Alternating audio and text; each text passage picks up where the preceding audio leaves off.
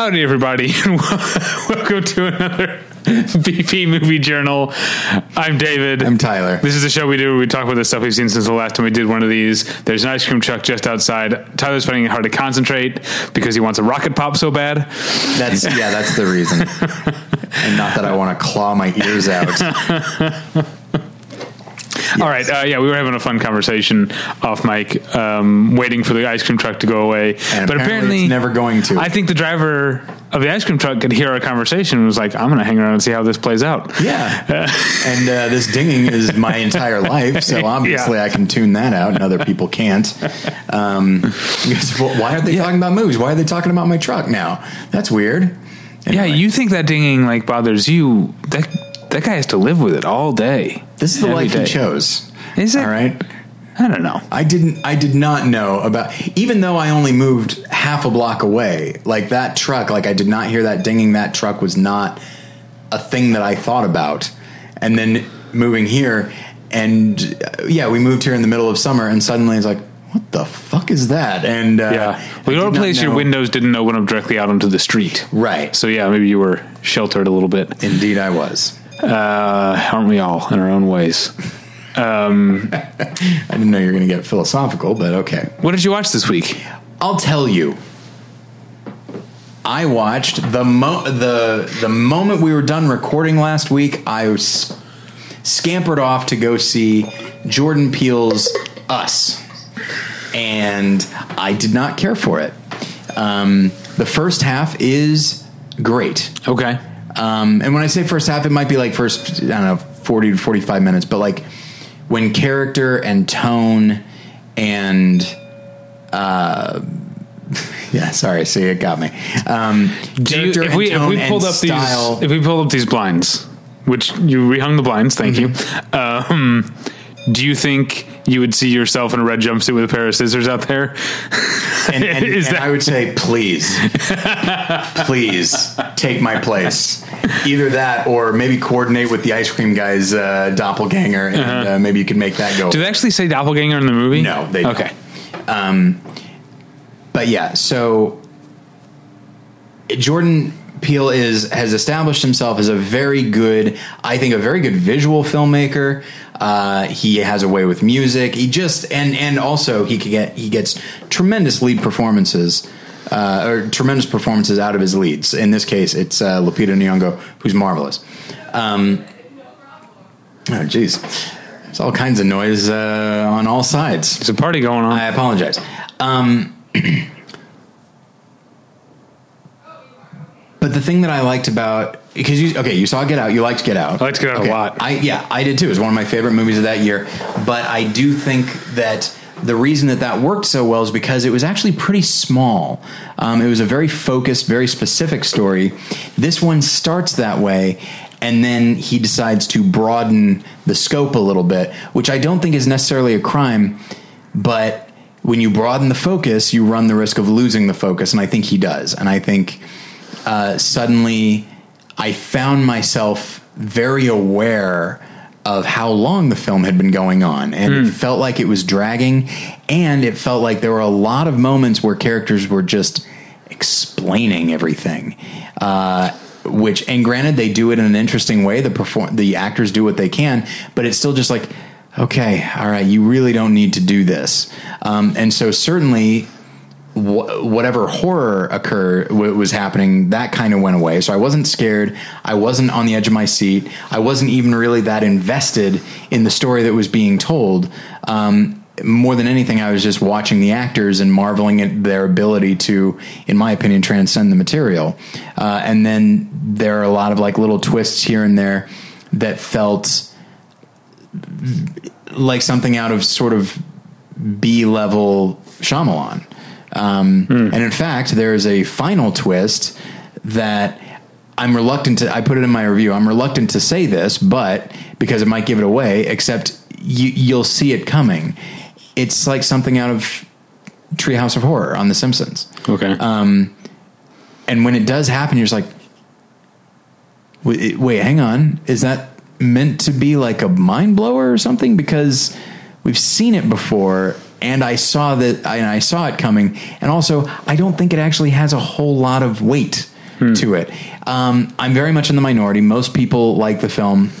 I think they're responding to the to the tone and the visuals, and I, and that they're right to do that. But I do think, uh, and of course, the socio political themes I think are good. But I also think that those are so broad that it's ve- it would be very easy to interpret them the exact opposite way that he is intending them without trying very hard. Um, so yeah, I was I was disappointed. I think it was a good first half, and so when it comes right down to it, it's like yeah, I could see him doing very well with the Twilight Zone, which Yeah. I, I assume is a one hour show. I don't know, maybe it's a half hour. Maybe but half hour, yeah. These short stories, I think he work. I think he could work very well within that limited and very specific scope. Um, but yeah, I was disappointed by us. So you saw last week's big uh, tentpole release or big studio release, uh, rather. I saw this week's. I saw, and I went in with my hopes up. Okay. Tim Burton's Dumbo. Okay, yeah. Because I still am a guy who is pulling for Tim Burton, even though I tend to agree with most people that most of his recent output is not good. Although I, d- I will defend the animated Frankenweenie feature, and I will also defend most parts of Miss Peregrine's uh, Home for Peculiar Children. Yeah, it has some some good stuff to it. Um, and so I was like, you know, let me have it, uh, Tim Burton. Prove me right. Prove that you still got it. And um, Dumbo might honestly be my least favorite Tim Burton film. it's at least my least favorite since Planet of the Apes. About Dark Shadows. Dark Shadows, I don't think is very good. Right. It feels half baked in a lot of ways, but um, Dark Shadows is like at least has every 15 or so minutes in Dark Shadows something fun happens. That's true. You know, he like Johnny Depp kills an entire campfire worth of like campsite worth of beatniks. That's funny to That's me. true, yeah. you know, and then you've got here, and this will this will give me that was you give me a perfect entree into the the the one good thing I will say about Dumbo. Uh, which is also the one good thing, the one consistently good thing about Dark Shadows, and that's Eva Green, who I feel like is becoming and and if he really if Tim Burton really did have a um uh creative resurgence or whatever she could be to Tim Burton now what Johnny Depp was to him in the 90s like Kind of not, muse. uh, not uh, but I mean uh, yes amused but but a true collaborator because I honestly feel like the same thing I felt in Dark Shadows um and also felt in Miss Peregrine like they seem to get each other. They they seem to be on the same wavelength in like a you know uh, Hitchcock Jimmy Stewart type of way. Sure. Um, obviously, very different material, but she's the only bit of life in Dumbo, uh, and it's not even like it's not even as meaty a part as Miss Peregrine, but she um, is weirdly playing. Like I I feel like so many like Dumbo should I think feel like it's trying to be very heartfelt. Like every character except for Michael Keaton, who's the main villain. Even like your minor villains, like uh, I guess minor spoiler, but minor villains like Danny DeVito and Alan Arkin kind of end up having redemptive arcs, Right. whereas Michael Keaton is the villain. But uh, everyone is uh, everyone is supposed to be the beating heart of this movie, and most of them are just just completely limp. Yeah. Eva Green as the uh, so Michael Keaton plays the owner of a big amusement park. and He's the one who buys Dumbo, and or he actually ends up buying Danny DeVito's entire circus just for Dumbo, and then firing everybody else. Um, and Eva Green plays the the star of his circus. Um, and uh, and and she's the only one. Like I honestly feel that she does. She's the only one who does a good job of acting with the CGI elephant, Okay. which she has to do a lot of as the movie goes on. Um, and she's the only one that you feel has an emotional history with herself and with Michael Keaton's character. Um, yeah, I could sit here all day and tell talk about all the good things about Eva Green's performance. And by the way, she's great in other movies, not just Tim Burton movies. She was um, she she is the number one reason why the 300 sequel is 10 times better than 300. At least that might be a conservative estimate because Why 300 steer into and say it's 300 times better. yeah, maybe. Yeah, actually, I probably should have gone that uh, gone that way. Yeah, because 300 is unwatchable. Sorry, unwatchable. And 300 Rise of an, Rise of an Empire is a total blast, and most of that is Eva Green. She was there was also the um, Gregg Araki movie. Um, what was it called? Uh, White Bird in a Blizzard or something like Yeah, that. Is yeah, that that sounds right. Um, yeah, she's she's great in that. I really am a big Eva Green fan. She has a very specific type of edge to her Uh-huh. um, that feels kind of like a throwback to an earlier time. Like she's she has a femme fatale quality to her. Um, not Yeah. all the time, but like she just she reminds me of someone who uh, this is not necessarily a classical actress, but somebody like Michelle Pfeiffer, like in her heyday, where like she's just so watchable, Mm-hmm. and you can tell she's present, she's enjoying herself, Yeah. and yeah, I think that if Tim Burton were to kind of take his cues from her as an actress. Uh, I feel like his films could feel more, for lack of a better term, dangerous. Yeah, that's a and that's a great way of saying it. Yeah, and uh, um, I'll throw it back to you, but uh, uh, to move on. But I I never saw because I didn't see the first Sin City movie, so I didn't see Sin, Sin City a dame, a dame to kill for. But she's in that too, right? Mm-hmm. Yeah, I only saw the first one. I Oh, the second one was terrible. Um, and then the last thing I will say, a little, I did get a little bit of a sort of meta kick out of um, Michael Keaton and Danny DeVito playing off each other in a scene in in, Yeah. in, a, in a scenario where Michael Keaton is very much the villain. Yeah. you know, to bring back you know going back to Batman Returns Yeah. and seeing him being the slimy one uh, Do is fun. uh, how does the when I heard that Tim Burton was doing Dumbo, I was just like, that's an odd. Uh, like on one hand, when I heard he was doing Alice in Wonderland, I was like, that's too obvious. but with, then with Dumbo, I was like, man, that doesn't feel right to me. I don't think of him as a director who has much of a heart these days. Um, but then when I was just like, I bet it, I bet he'll do pretty well with the pink elephant scene, though.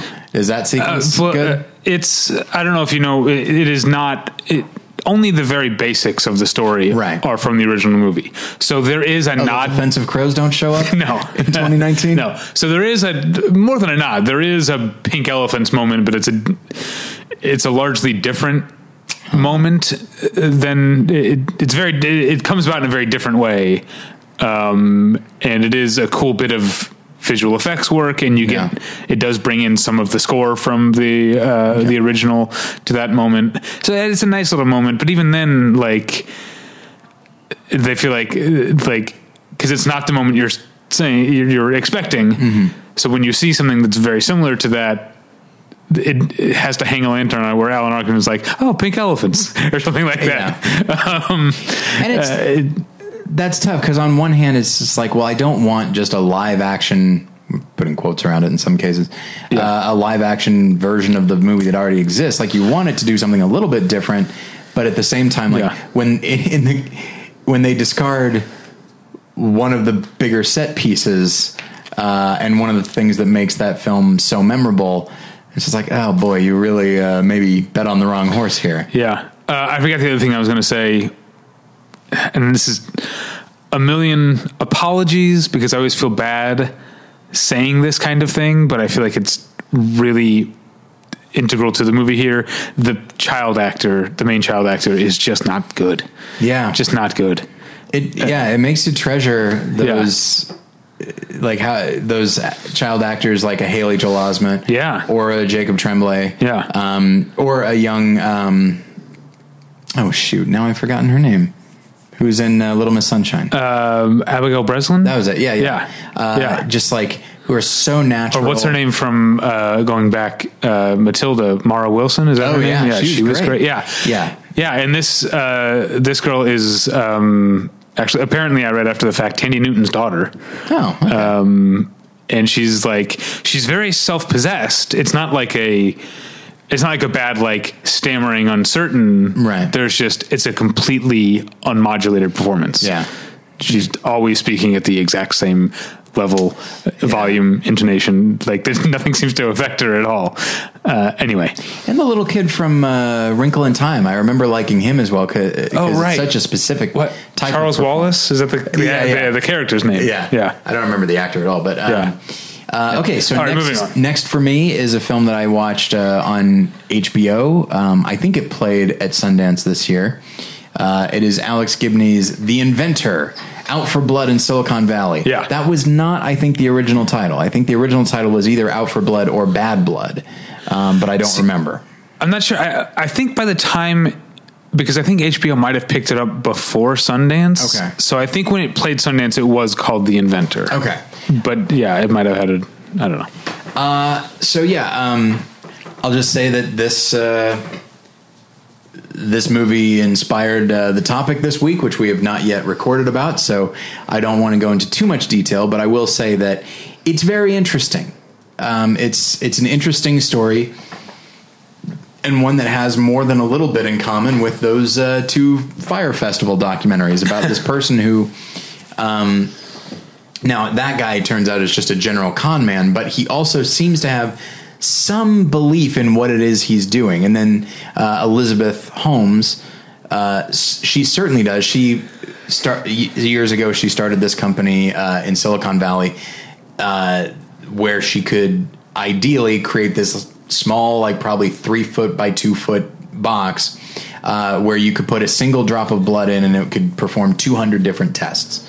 Um, so the idea is it doesn't cost very much and you can catch things early, that kind of thing. Um, and she's a visionary. She's uh, she's very charismatic. Uh, a lot of people invest in the company.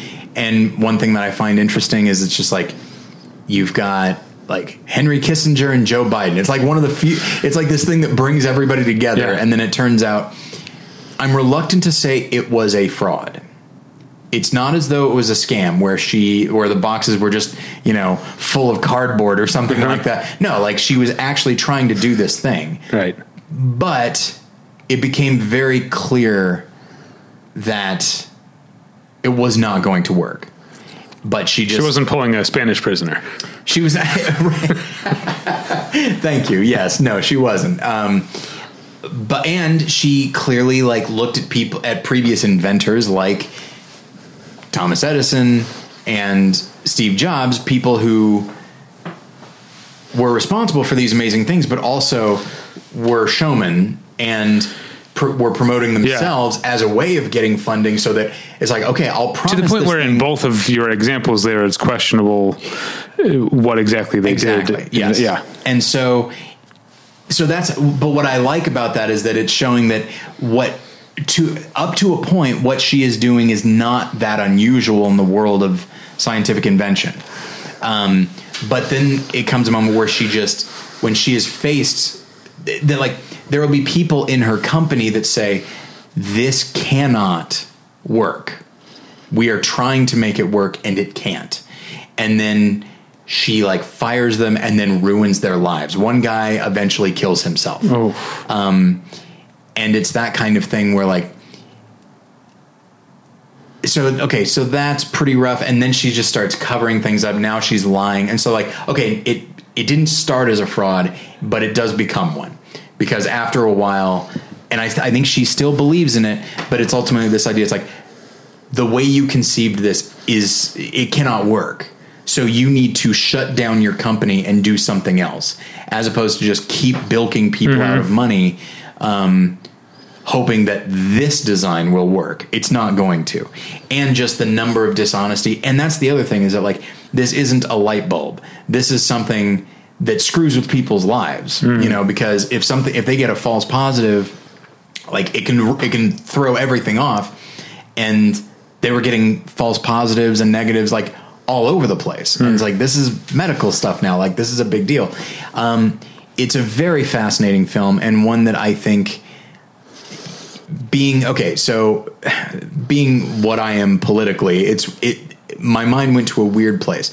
The guy that i mentioned that was shamed and fired and all that kind of thing. He was one of a few, and they all were like these older white guys who'd been in the industry for a long time, and invariably they were told, "You're not what we're looking for. We want people that are optimistic people." Like they're saying, like you have the wrong attitude, and in very and, and the situation is like, yes, but I have decades of experience, mm-hmm. and I just and I'm and I was reminded of the Fire Festival thing, and so I'm not looking to necessarily bash millennials, but I do think that the idea of hey, attitude is important and optimism is important, but maybe it doesn't hurt to listen to the people that have been around for a while. Mm-hmm. And sometimes them saying it can't be done isn't just them being defeatist, it's them stating a verifiable fact. Um, all that said, it's an Alex Gibney film. And boy, does it feel like it! And that's not necessarily a bad thing. But when I tell Yeah. you, when I say it's an Alex Gibney film, you know exactly what I mean, Yeah. right? Yeah. I don't want to go too much into it because I want to save it for our Right. episode in a few days later tonight. Yeah. Um, yeah. Yeah. All right. Is that it? Yeah. It's, Okay. Yeah, I'll, I'll talk more about it. But yeah, like listeners, if you enjoy Alex Gibney films, and I enjoy them to a point, they're Sure. a solid B to B plus uh, when they're great.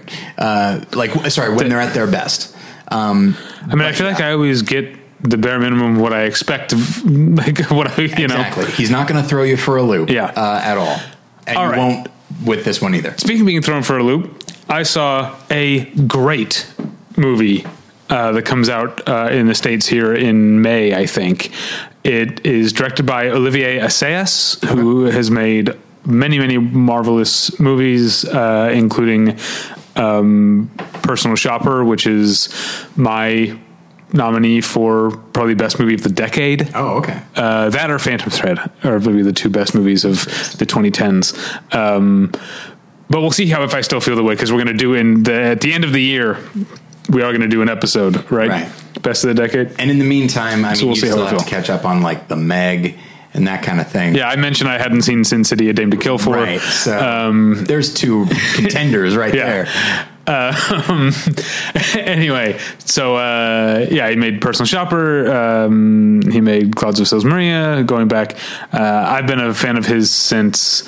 Um, Irma uh, I didn't come. That's probably the earliest of his films I've seen. Okay.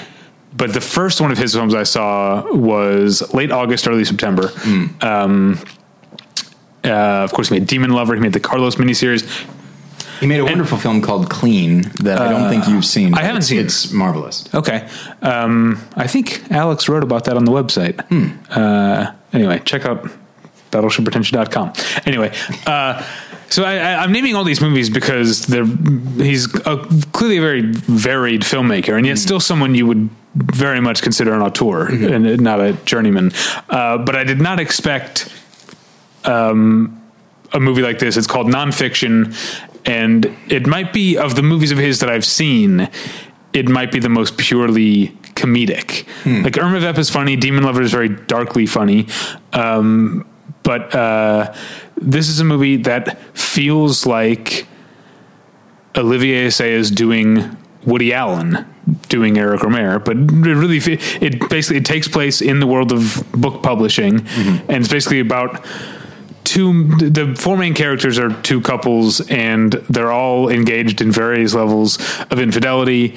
And when they're together they just talk about literature and the nature and the state of literature in the modern day um, and the state of discourse and written discourse. It's just a very a very very very talky movie that's also consistently very funny uh, in, a, in an incredibly dry way. Um, and it also I did I did I, I did feel like uh, and maybe in in France the references would be more mainstream, but like I was in a.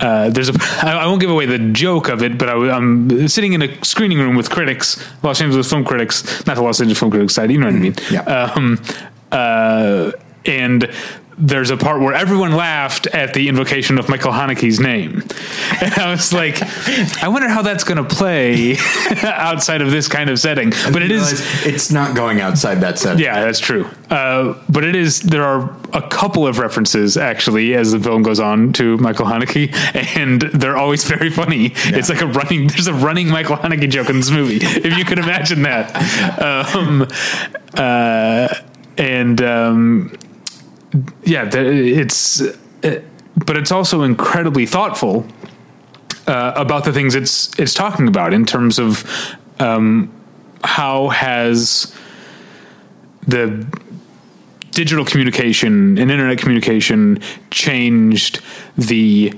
not just the level of discourse but the value we put on discourse or on literature or whatever and it, you know it, the movies I, what i love about the movie is that it is not at all picking any sides. It is having the conversation, and in some cases, making the argument.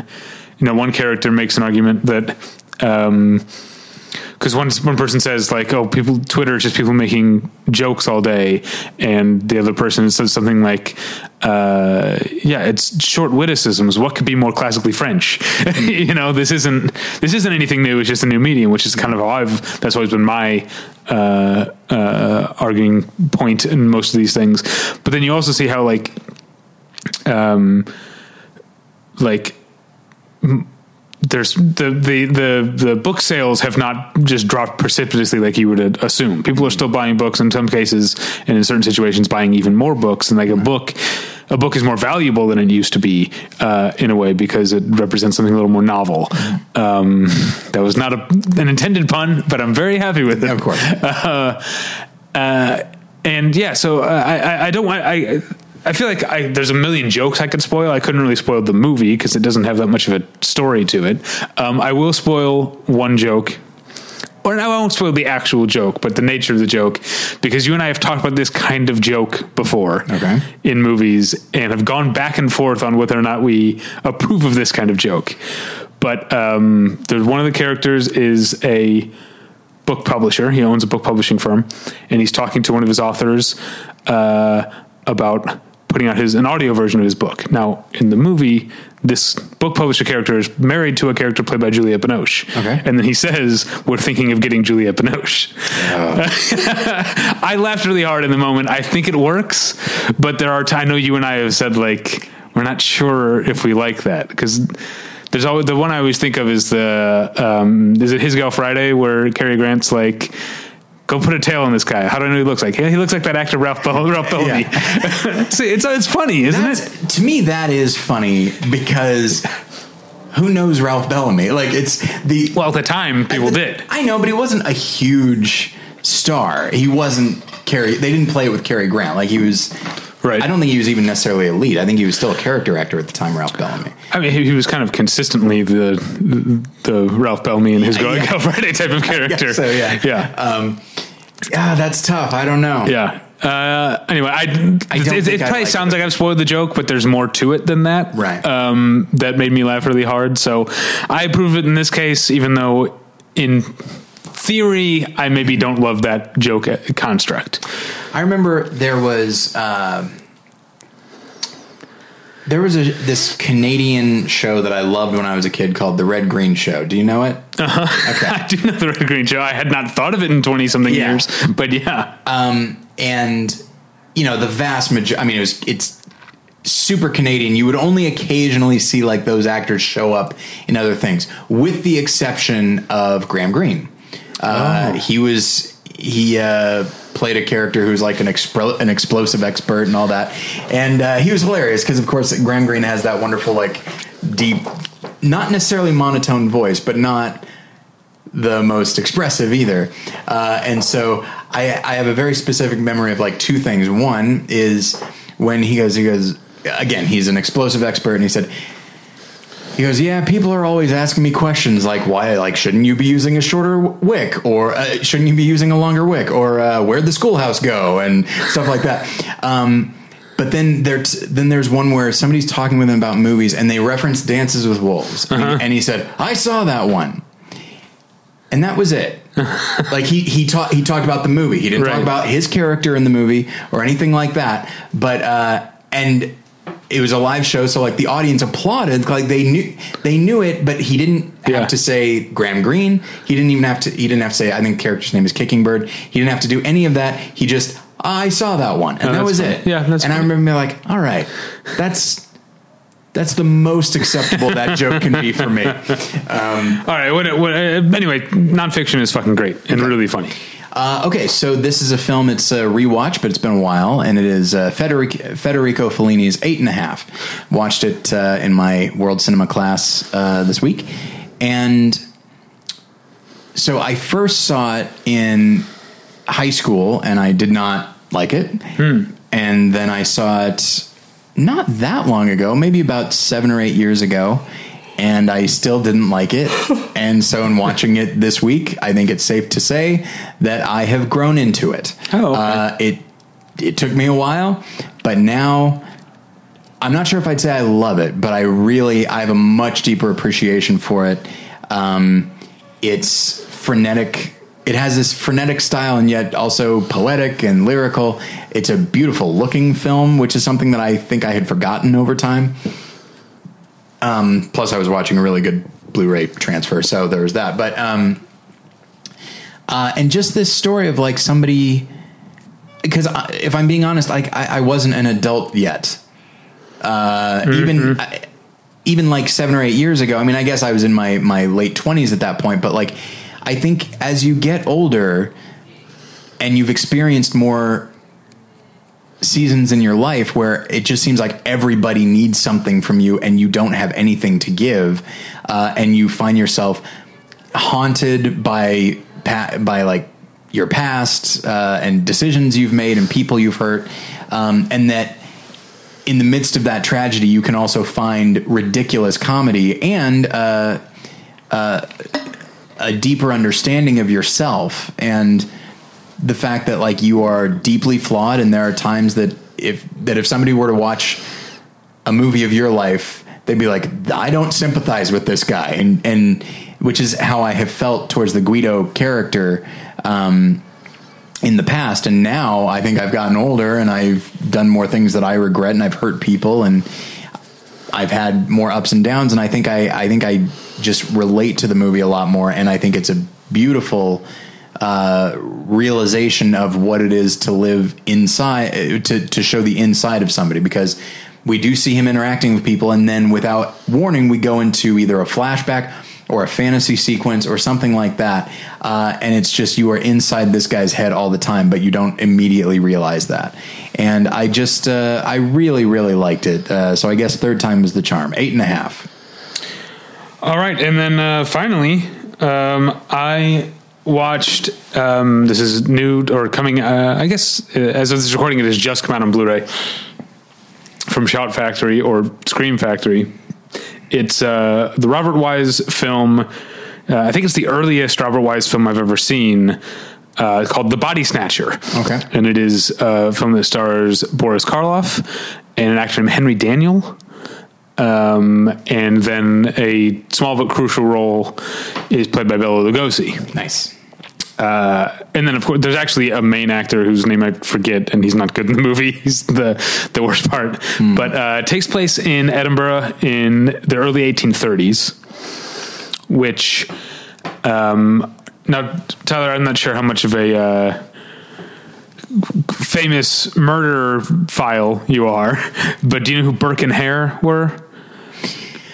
I know of it because there is a movie called that. Yeah, and that's, that's it. all I knew too. Okay. But yeah, so Burke and Hare in the 1820s in Edinburgh were these two guys who would basically like um, find people who were drunk, stumbling out of pubs or whatever, and be like, "Hey, let's keep drinking. Let's come back to my place." And then they'd smother them, and then and you know kill them, and then sell their bodies to the local medical school. For Oh, wow.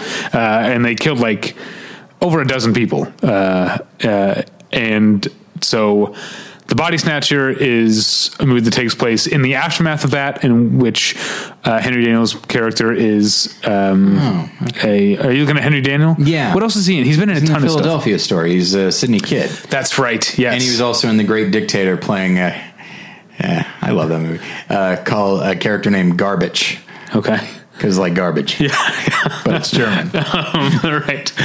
Um, anyway, so uh, Henry Daniell plays the teacher at the at the medical school. He's the successor to the guy who was kind of run out of Edinburgh because of the Burke and Hare thing, um, and he's got this. Uh, cabbie carriage driver named Gray, played by Boris Karloff, who it turns out is essentially doing the Burke and Hare thing for him, is killing.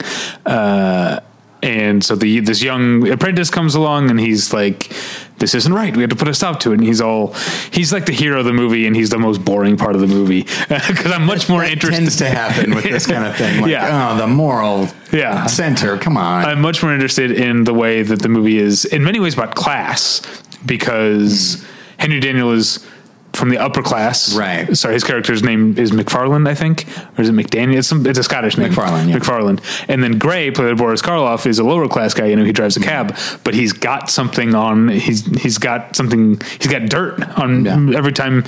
Every person he goes out and kills or body he digs up or whatever he does is more leverage he has against this. Uh, uh, this rich, well-respected guy, and you see it's a really great performance by Boris, Kar- Boris Karloff because you see him come become more and more uh, sure of himself in a terrifying way. It's a it's a movie that would definitely, like I said, Scream Factory. The Scream Factory put, put it out, and it would I would consider it horror.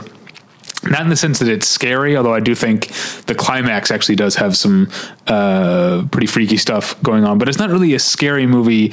It's more, it's about something horrific. It's about Yeah. a guy killing people and selling their bodies, or well, he starts out just digging up dead bodies, and then the first, uh, the first death is warning for people who are sensitive about this sort of thing, in, including me, uh, a dog, because there's been this like spate of grave robberies, and so this like this young man has died, and the family has set up a watchdog in the graveyard to keep his grave from being robbed, and so Gray just kills the dog and then uh, digs up the body. Um, and uh, so yeah, it's about horrific things. It definitely seems hor- horrific, and um, you can tell. I mean, Robert Wise is not. This isn't Sound of Music, Robert Wise, but you can tell he's very sure of himself. There's um, Yeah. the first. Uh, oh, I almost don't know I, the the way that the way that the first like murder murder is staged. Um, is really beautiful. Don't okay if you don't want a spoiler for this movie, skip ahead because I'm going to tell you about this. I, I'm right here. You- but you never care about spoilers. I don't. So the young guy is going to the. It's at night. He's going somewhere, and he passes uh, a, a woman who is singing on the street for like she's busking or whatever. She's a poor woman singing on the street for uh, for change or whatever, and he gives her some money, and then like as he he walks down the street. You hear her singing going on in the background, and he passes Mr. Gray, played by Boris Karloff, has a conversation with him, walks off, and the camera stays, and you see Mr. Gray drive his cab back the way the young man was coming through this sort of arch in the city and like into the darkness and you hear the woman's still singing and then like the ca- the ca- carriage goes into just the darkness. So all you're seeing is a town square empty town square and then the woman suddenly stops singing. It's, it's a really awesome scene. Robert Wise is uh, like not enough of us talk about him. I know. Was, uh, and then you look up his filmography. He made West Side Story. He like- made The Day the Earth Stood Still. He made The Setup, which is a wonderful boxing film noir. He made Day the Earth Stood Still. Uh, let's see, and then just like scrolling, he's he made a lot of them. He made I Want to Live, West Side Story. He made the original Haunting, Sound of Music, The Right. Sand Pebbles, The Andromeda Strain. He made the very first Star Trek movie, which uh, I'm told is very boring. Oh. It's very boring. but like. For Star Trek fans, Yeah. they love it. It's like the average person that finds it very boring. Yeah. Um, yeah. But yeah, like it's It just has what's his name in it? The uh, the guy who went on to star in Seventh Heaven and then turned out to be a Oh, pedophile. yeah, Stephen Collins. Stephen Is that his Collins. He was a good actor. Is the thing. He thing. was a good actor. He was in All the President's Men. He was, yeah. It's uh, unfortunate. Yeah, and he. I, I, I, wa- I on a few movie journals ago. I saw uh, the restoration of the 1977 movie Between the Lines. Right, Jeff yeah. Goldblum and all those, and John Heard and all those people. And he's in that too. Yeah. he's he's great, but uh, yeah, it very upsetting. Yeah. let's not end on that note. Do you have anything nice to say? No. No, well, let me. Okay. Okay, I, let me say this. Uh, I didn't know where to say this, but it was in my it was in my head. So uh, I have a fairly long commute, uh, a few days a week, um, and so I've listened to uh, audiobooks and that kind of thing. And some of the audiobooks I'm are intellectual or political or whatever, and then other times like, all right, the 15 year old in me is uh, coming out and i'm gonna listen to stupid schlock from the 90s uh, so like i listened to a couple sequels to uh, the original meg novel um, and then uh, and then i listened to the lost world which i had read when i was like 15 or 16 and uh, written by michael crichton. It's a sequel to jurassic park. Um, and Michael Crichton was a very good writer as far as like description and like keeping you tense, but that book is terrible. It is like it is. It feels so calculated, like the, the the way in which, and it's and it differs greatly from the from the movie. So if you if you've only seen the movie, uh, that is that itself is also not very good. But like the novel, just the the contrived way that he gets everybody back to this island, and it's just like, ah, well, doesn't make sense to have kids on the island. How do we get kids on the island so they could be in danger and yet not die? Oh, I know. One of these characters will be a teacher, and these are his students who like stow away or something. And it's just it's it is so Uh-huh. stupid. And then he brings Mal like the only return character is Malcolm, um, who died in the first book. Yeah, that's and weird. So they bring him back and. Then they proceed to do nothing with him. He gets injured again. Is just on morphine the whole time, like he was in the first book. So why did they bring? I don't understand why if we say they. It's him, Michael Crichton. The the accepted I looked into it. The accepted wisdom is that he was working with Spielberg and with Universal and they were just like, "Hey, Jeff Goldblum is the one we can get." Like the other people are not interested in coming back. Goldblum is okay with coming back. So, but we want to base it on a book. So we need you to incorporate Malcolm. And he's like, well, Malcolm's dead. And they're like, well, you got to figure out something. And uh, Wow. it is it is a mess of a book. Um, and but what's funny is that uh, going back to those Meg novels uh, written by Steve Alten, he's he's written like six of them, and one of the one of them of the books that I was listening to was written in I don't remember what you'd call it, it, it- like present tense. You know, like like Yeah. David looks at this such a you know, and uh, that's pretty rare uh, for like this kind of schlocky novel. But what's hilarious to me is that there are a couple moments where he forgets to Oh, and, and falls in falls into past tense, and it's just like Who was the editor on that? I, I don't know, but I Yeah. remember years ago I, I worked for a production company, and uh, and they had me. All I was going to do that day, I was going to read an entire book, uh, and it was one of these. So it's like Yeah. it's not like it was going to. It was going to take all day, but it's it's not the type of book that was going to leak into a second day because it was so complex. But as I was reading it, and it's and it's it's just a rip off of Jurassic Park. This book, and it's about like it's called it's called the Flock. I don't think they ever did anything with it, but um, but I was reading and I was reading through like an action sequence where like characters are being killed, and so this one character experiences this horrendous death, and three pages later the character's back and then dies again. Like I think that the writer like forgot that he had killed him or he got the names Again, mixed up. who was editing I this? have no idea, but these are published novels. So, Oh, wow. Uh, so yeah, I know that we're. I'm still ending on a negative note, but at least Well, I'm here I'll say negative about something positive. else. Okay. because you got me thinking about reading. okay. and I've been I try to read comic books regularly, but I had I had somewhat gotten away from not by not intentionally, but gotten away from superhero comics uh, to the point where I went to my comic book store and like picked up pick up, picked up my pull list, and the guy was like, "You don't really read any superhero comics, do you?" And I was like, "Huh, I should get back into that." So I'm like, you know, keeping up with like. Uh, the current Runaways book is awesome. I'm really liking Immortal Hulk, which I think I talked about on the podcast recently. But I just uh, picked up the first trade paperback of X Men Gold, which started about a year or two ago, I think. And man, I reading X Men books, it's like coming home because it is. There's something about reading a superhero book where the villains they're fighting are secondary to their petty in like squabbling and disagreements. Yeah. Um, any character could turn out to be uh, the villain of the next the next installment. Yeah. And then when they do actually save the world, no one cares because everyone still hates them. and there's something I just really love about the complexity uh, and the the priorities of an X-Men a well-told X-Men story. It's interesting that it's called X Men Gold because when I was reading X Men in the early 90s, the team had expanded to be so large that they split it into two team X Men Gold and X Men Blue.